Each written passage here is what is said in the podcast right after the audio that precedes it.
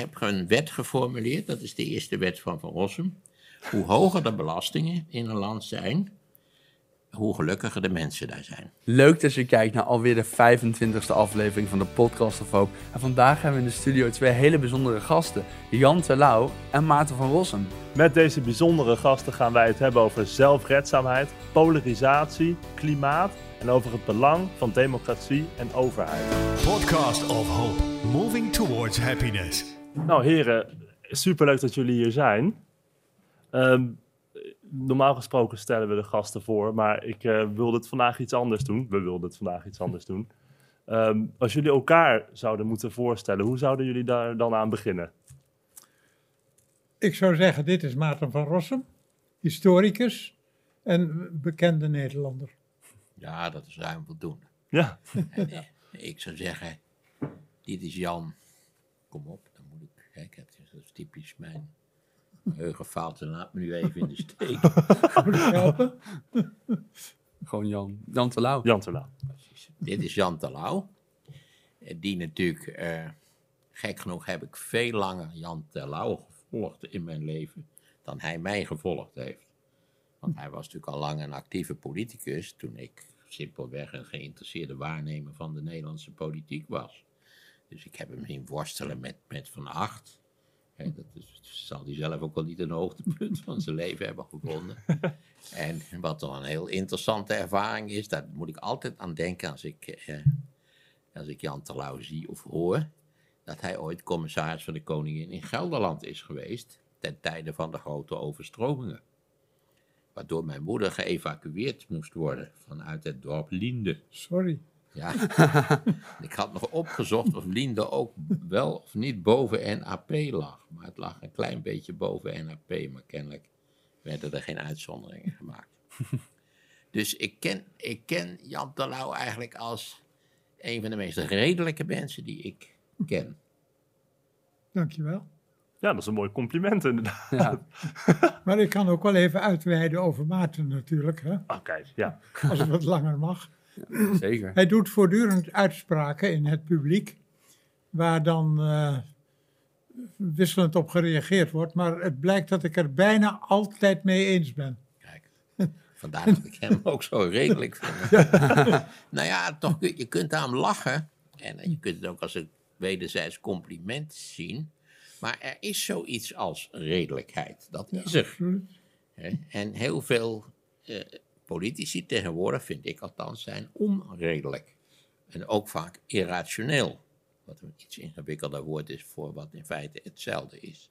Ik, het is mijn vaste overtuiging dat als je verstandig nadenkt over bijvoorbeeld maatschappelijke problemen, dat je vrij snel een, je zult het niet over alles eens worden, maar vrij snel vind je een soort gemeenschappelijk terrein. Eh, en ja, daar moet, je, daar moet de politiek dan van uitgaan. Daar moet de politiek gemaakt worden. En je ziet ook jammer genoeg hoe de Nederlandse politiek zich eigenlijk versmalt. Omdat in de, aan de zijkanten, niet waar, vrij grote hoeveelheden gekken tot ontwikkeling zijn gekomen. Die onvermijdelijk maken dat het centrum kleiner en meer op elkaar gepakt is. Want daar moet het beleid gemaakt worden. En dat is hopelijk vaak toch vanuit het perspectief van redelijkheid. Maar als... Ik ben een beta, dus voor mij geldt al heel erg. eh, Zoek de waarheid ja. en, en, en de redelijke en de logica. Dat is in de geesteswetenschappen vaak moeilijker dan in de beta-wetenschappen, maar toch ook te doen. Ja, ook in, ook in de Ja. geesteswetenschappen is dat te doen. Eh, Er zijn bijvoorbeeld, eh, nou laat ik een, een raar praktisch voorbeeld geven, is het nuttig en, en sociaal wenselijk om eh, de kinderopvang, om die omvangrijk te subsidiëren of zelfs gratis te verschaffen? Ja, want er zijn experimenten gedaan waar je aan ziet dat, dat dat kost je wel wat, maar dat betaalt zich enorm uit aan het eind van de rit. Namelijk dat mensen iets meer kinderen krijgen, merkwaardig genoeg. Die betalen later belasting, gaan werken, die betalen belastingen. Dit is een Zweeds voorbeeld. Hm.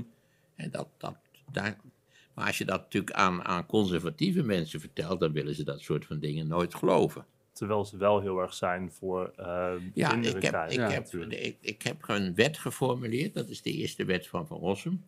Hoe hoger de belastingen in een land zijn, hoe gelukkiger de mensen daar zijn. Maar mist er dan een soort eh, toekomstperspectief dat, dat het niet gebeurt? Of hoe ziet u dat? Nee, de dramatiek eigenlijk van, van eh, de wereld na 45, laten we het beperkt houden, Mhm. is dat we eigenlijk eerst vonden, op, zeker op grond van de ervaringen van de jaren 30, dat we sociaal bezig moesten zijn. Eh, dat de overheid een belangrijke taak had in het faciliteren van een fatsoenlijke en sociaal verantwoorde samenleving. Eh, Dat dat ergens in de jaren 70 onder toenemende kritiek komt. En dan krijgen we een veel neoliberalere inzet, waarbij gezegd werd, en dat is wel een belangrijk punt, dat die verzorgingsstaten dat die eigenlijk economisch niet goed functioneerden. En dat was simpelweg onjuist. Dat, dat, dat is een bewering die niet gestaafd kan worden. De rendementen voor de Ja. rijken zijn slechter. En Ja. daar, dat, dat werd leidend principe. Hè? En zodoende zijn we met een, eh, zijn we met een neoliberaal experiment begonnen. Wat dus heel fijn is voor de bovenste 30% van de bevolking. Maar wat voor een deel van de bevolking helemaal niet fijn is. Denk aan de zelfredzaamheid. Dat is een van Rutte's fameuze uitgangspunten. Uit onderzoek blijkt van het Sociaal Cultureel Planbureau, een heel mooi rapport. eh, daar kun je niks tegen inbrengen. Dat een groot deel van de bevolking helemaal niet zelfredzaam is op die manier. Zeker de onderste 20, 30 procent is niet zelfredzaam. Ik moet je zeggen, ik ben ook helemaal niet zelfredzaam. Maar zijn ze dan niet zelfredzaam of besluiten ze dat? Of weten ze gewoon niet hoe dat moet? Nou, bijvoorbeeld, de- overheid heeft een enorme digitale schil om zichzelf heen gebouwd. Die voor heel veel mensen lastig te nemen is, waar ze niet veel van begrijpen. Neem het DigiD-nummer wat ik probeerde aan te vragen, dat is mij niet gelukt. En hoe kwam dat? Zeg, je bent ook wel erg stom eigenlijk.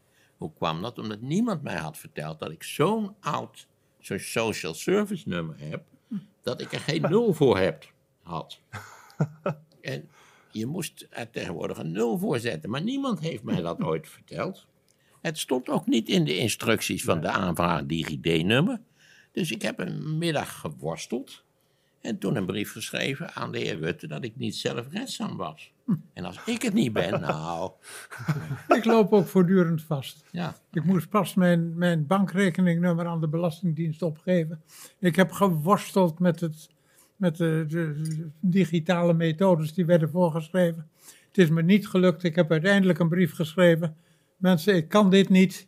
Ja. Hier is de ouderwetse methode per brief. Ja, zo is het. Krijgt u daar dan reactie op? Nog niet gekregen. Krijg je ook niet hoor. Krijg ik niet. Nee. Maar, maar misschien dat ze het bedrag dat ze me schuldig zijn uit gaan betalen. Wie Het weet. woord klantvriendelijk, dat, is, dat bestaat bij de bankiers al lang niet meer. Nou, bij de bankiers, daar ben ik niet met je eens. Nee? Nee. Bij de overheid is het wat anders. Maar Nou, ik vind een klant, de bankiers ook niet klantvriendelijk. ik heb over mijn bankier niet te klagen, moet ik zeggen hoor. Die is altijd gereed gestaan om Weet me te helpen. Weet je hoe dat komt? Nou, Nou, omdat hij jou een hele belangrijke klant vindt en hij weet wie je bent. En het zal is die- helpen. Nou, is die van onder de indruk.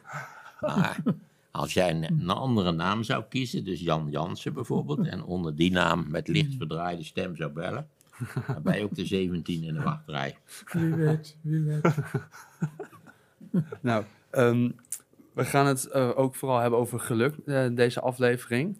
Ja, En volgens mij geluk is tegenwoordig echt een hot topic. Je hebt magazines zoals The Happiness, je hebt podcasts zoals deze, ehm, zelfhulpboeken. Is het eigenlijk iets van alle tijden? Of is het echt iets van nu dat mensen bezig zijn met, met gelukkig proberen te worden? Ik weet niet of mensen proberen gelukkig te worden anders dan vroeger. Nee, waar blijkt dat uit volgens jullie?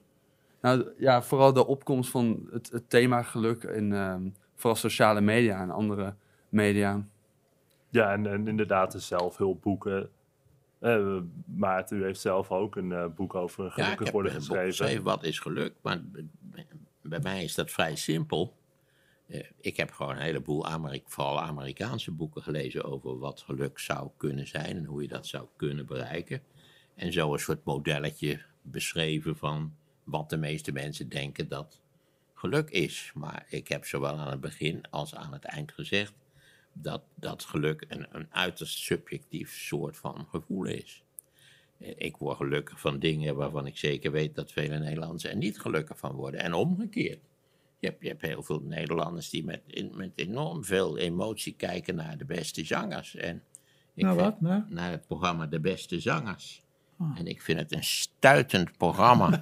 vol met valse emoties en valse tranen. Maar worden ze daar gelukkig van door daar naar te kijken? Ja, dat denk ik. Of eventjes lekker goed voelen? Ja, dat, Ja, dat, ook. dat denk ik eigenlijk. Ja. Ja. Dat. Maar goed, dan lopen we aan tegen de kwestie van hoe definieer je Ja. geluk? Wat, wat is geluk precies? Ik denk dat ik gelukkig ben als er iets lukt. Hm. Als iets geslaagd is. Als een boek het goed doet of als een toespraak gelukt is. Ik, het kunnen ook kleine dingetjes zijn. Als iets lukt wat ik me voorneem. ja, dus als er werk in is gestopt en dan is het ja, gelukt. Ja, het zit ook dan voel ik me eventjes, woord, ja. Dan voel ik me even tevreden en content. Ja. Gelukkig kun je misschien noemen. Ik, eh, maar ik word natuurlijk ook gelukkig als een klein kind een gezond kind baart. Als dat gelukt is en het kind, het kind is gezond en de moeder is goed, ja. voel ik me ook wel even gelukkig. Ja, Het zijn echt momenten dus. Zijn momenten. Ja. Ja. En, en toen u ehm, actief was in de politiek, was geluk toen een uitgangspunt voor politici? Nou, je hebt het op kleine schaal.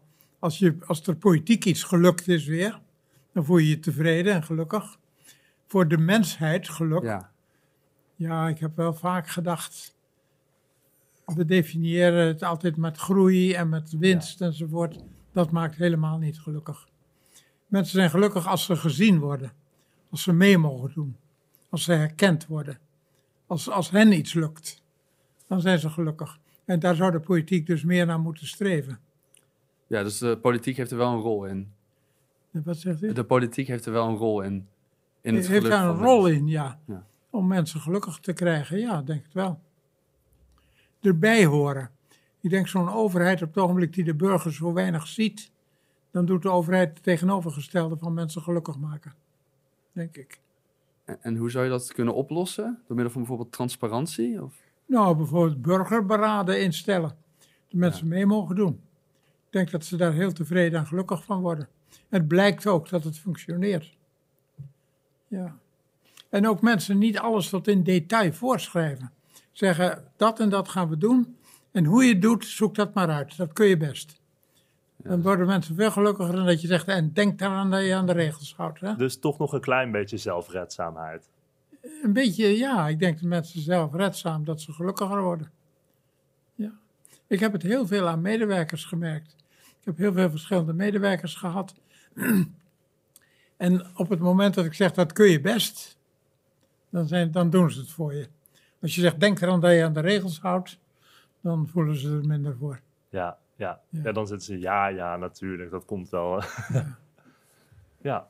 Ja, en u als historici, of historicus, pardon, eh, waren mensen vroeger gelukkiger dan nu? Of andersom. Of andersom? Nee, ik denk dat, dat, eh, dat je dat absoluut niet kunt zeggen. Ook, ook, dat valt ook niet te onderzoeken trouwens. En dan zou je. Er, zit, er is vroeger geen geluksonderzoek gedaan. Nee. Dat is typisch een modern soort van eh, onderzoek.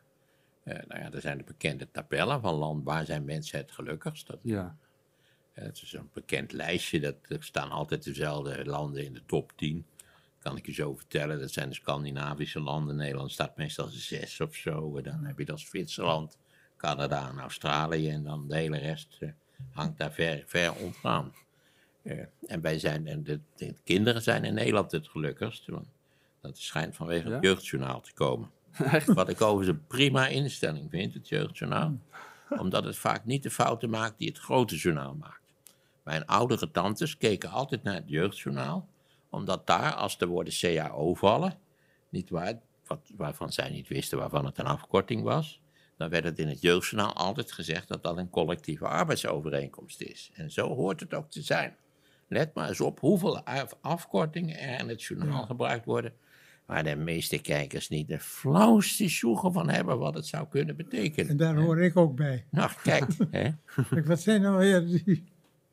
Ja, Zeg nou even wat het is. Precies, maak het duidelijk. Dat is een, dat Ja. is, elke docent zal je vertellen dat je dat natuurlijk moet doen, omdat, de omdat anders raak je de mensen kwijt. Ja, geluk, dat, dat is bij mij toch vrij egocentrisch. eh, opgesteld. In die zin dat ik. eh, ik, ik maak eh, elke ochtend een wandeling. Nou, ochtend, ik ben in het algemeen heel laat uit mijn bed. Maar daarna maak ik een wandelingetje in het park. En dat kan mij in, enorm gelukkig stemmen. Hoe, hoe minder druk het is, hoe beter. Dan zie je ook al aan hoe egocentrisch ik eigenlijk ben. Het park zit soms echt mutvol met mensen die pizza's eten. En op een scootertje rondrijden. Dat vind ik niet zo fijn. Maar er zijn tal van, van, tal van kleinigheden die mij, die mij wel gelukkig stemmen, ja. Zonder meer.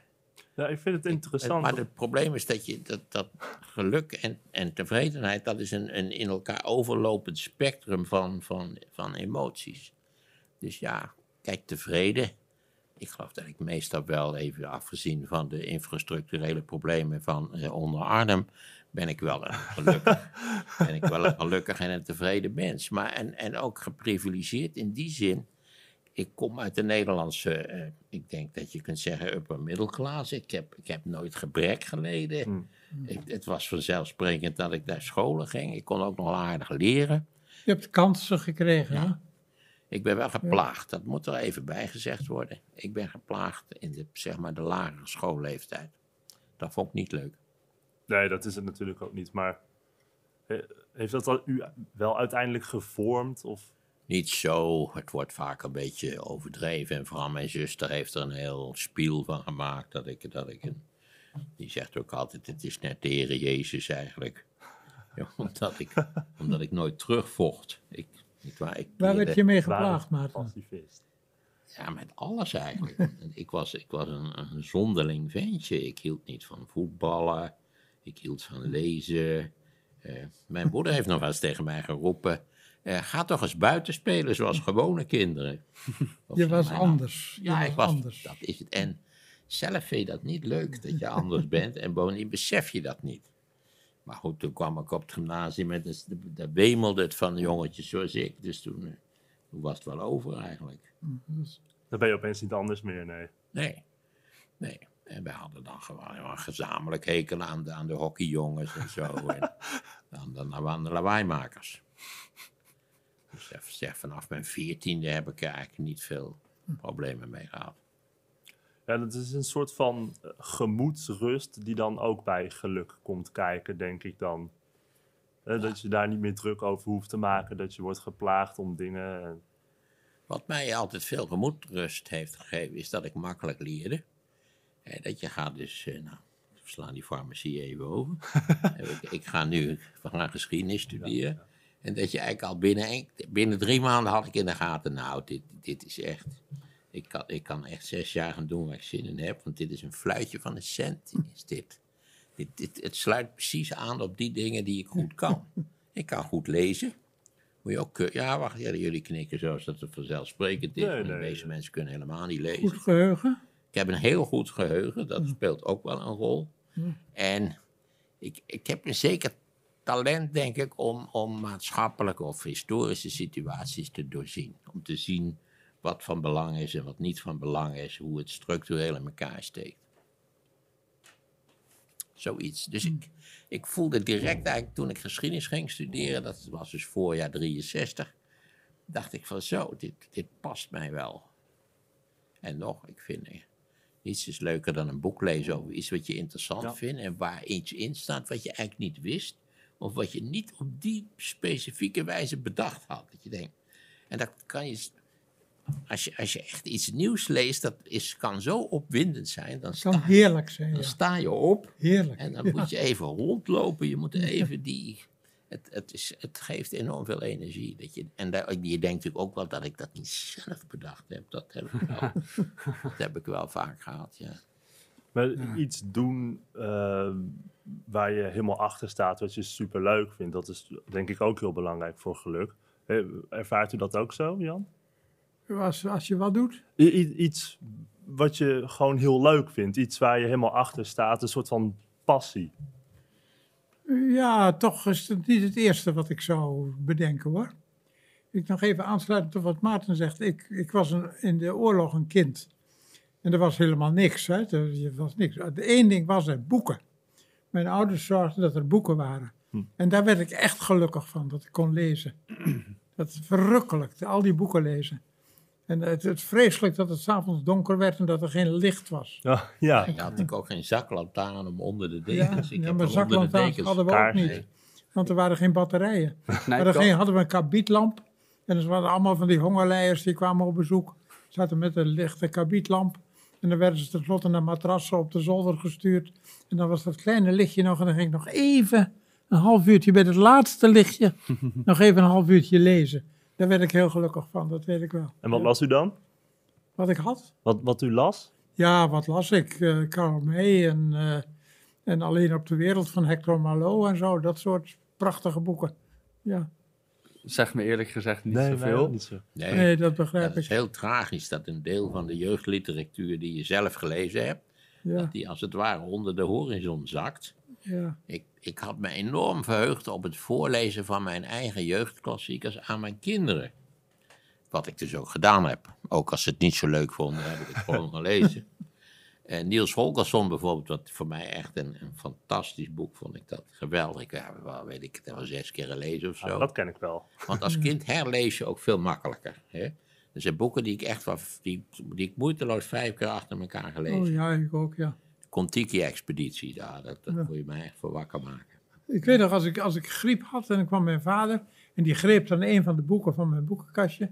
Dan las hij een zin van een willekeurig en dan zei hij, staat het op een linker of een rechterbladzij? En ik wist het altijd. Zo goed kende ik die boeken. Goed geheugen. Ja, die boeken die maken indruk. Die. Ja. Ja. Ja. Maar de rest van Niels Holgersson... In Niels Holgersson komt een, een, een vos voor, Smerig geheten. Die is, eh, heeft een heel slecht karakter. Dat vonden de kinderen erg leuk. Maar veel van de la- landschapsbeschrijvingen, dat vonden ze niet veel zaags eigenlijk. Ik, dat vond ik, Winnie de Pooh, wat ik zelf als kind heel erg leuk vond, vonden zij ook leuk. Dus dat is een soort, Ja. daar, daar is een soort eeuwigheidswaarde. Tijdloos. Ja, Ja, maar dat zijn van die boeken die, die hebben een laag die heel moeilijk te Ja, je definiëren is. kunt het lezen als je vijf bent, en je kunt het lezen als je Ja. tachtig bent. Het maakt eigenlijk niet zo verschrikkelijk Ja. veel uit. Maar ik heb ze ook de hele Lord of the Rings voorgelezen, alle twaalf. Voorgelezen? Ja. Wat vonden ze daar dan van? Nou, spannende momenten vonden ze het wel leuk. Ja. Maar zij waren enorme liefhebbers van Roald Dahl. Oh ja. En ik Oh ja. was weer in veel mindere mate een liefhebber van Roald Dahl. Ik vond dat dat vaak een beetje dat hetzelfde bezwaar wat ik had tegen dat Zweedse meisje met die vlechtjes. Hoe heet het? Langkous. Dat, dat gedoe van, we gaan even stout doen. We gaan iets stouts doen. hè. Nee, dat, dat moet, dat, je, gaat niet, je gaat het niet georganiseerd iets stouts doen.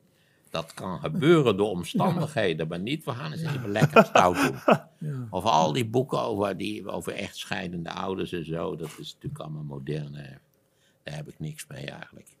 Ik, ik vond, nou ja, wat vond ik leuk? Nou ja, ik, ik kan me nog herinneren als de dag van gisteren dat die Lord of the Rings, dat is vertaald, heel goed vertaald in het Nederlands. Eh, is ook, die man heeft ook een prijs gewonnen daarmee. En eerst was het eerste deel. En wij hadden dat ontdekt op de openbare leeszaal. Welk, welk boek? eh, The Lord of the Rings, in de band van de ring Oh ja, van Tolkien. ja. Ja, veel, veel literair geschoolde mensen vinden dat niks. Die vinden het een fascistoïde kaboutersprookje. dat is het ook in allerlei opzichten, maar dat is toch een heel erg spannend verhaal. Ik heb ze nooit gelezen. Nee? Nee, nu moet je het niet meer doen. Nee. Nee.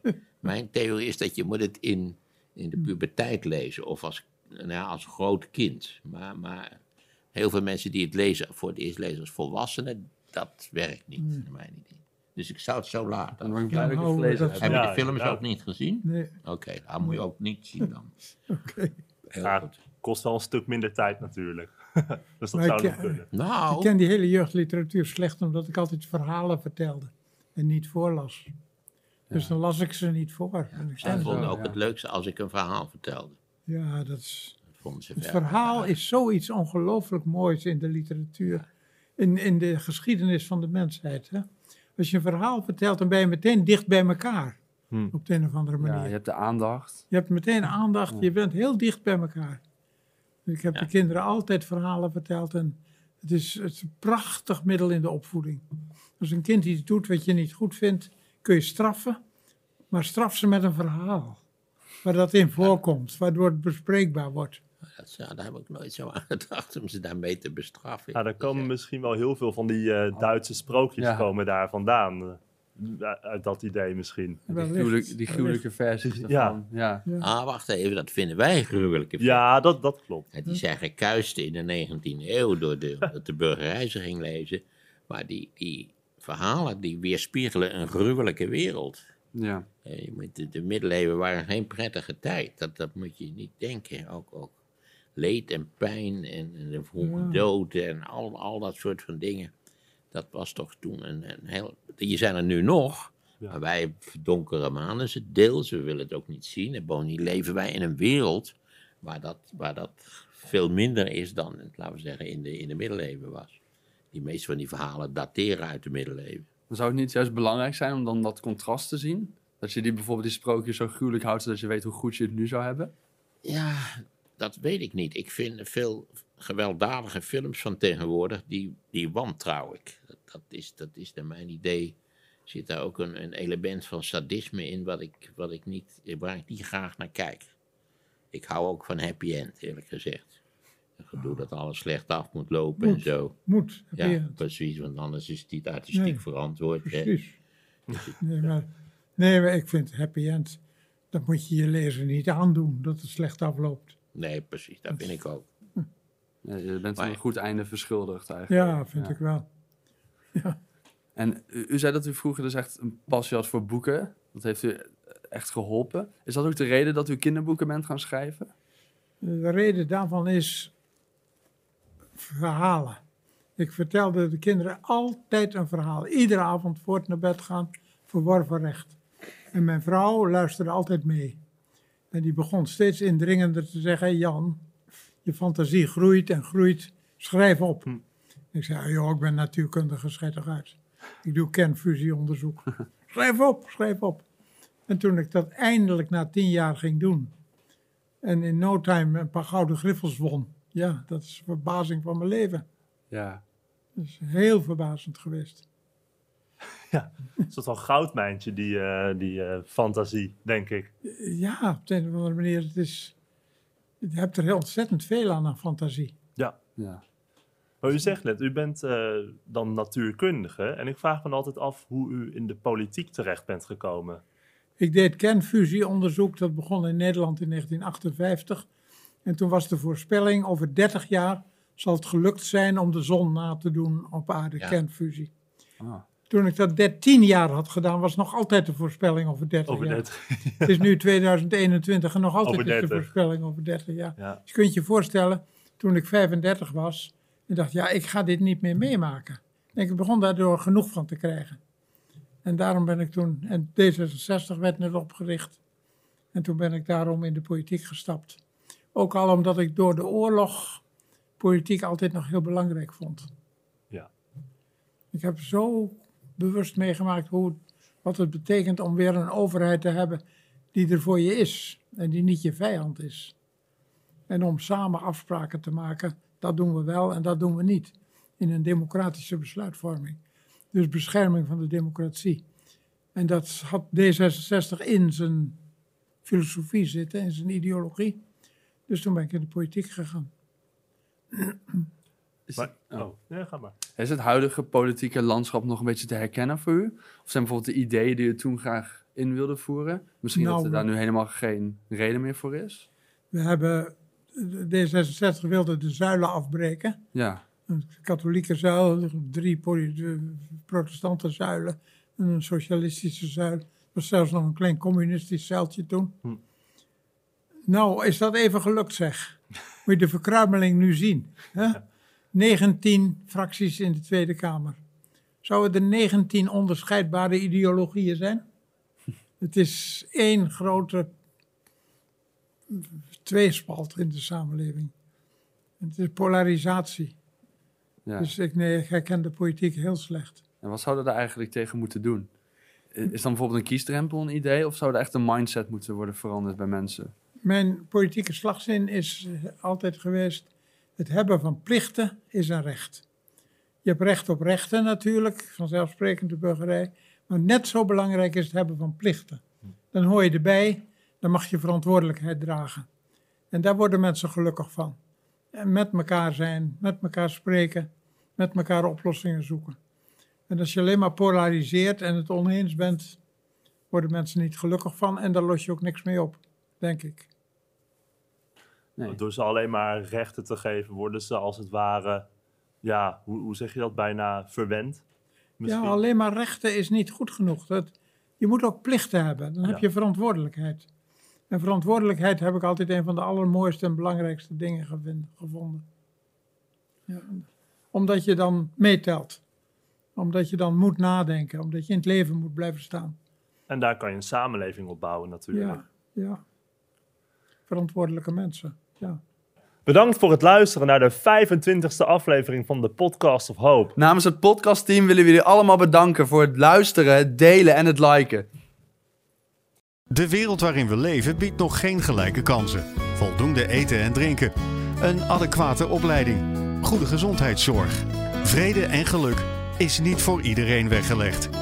Maar stap voor stap wordt het beter en zijn we op weg naar een octopische samenleving waarin iedereen zijn of haar leven als goed kan beschouwen. Het is een lange reis, maar we zijn op weg. Podcast of Hope. Moving towards happiness.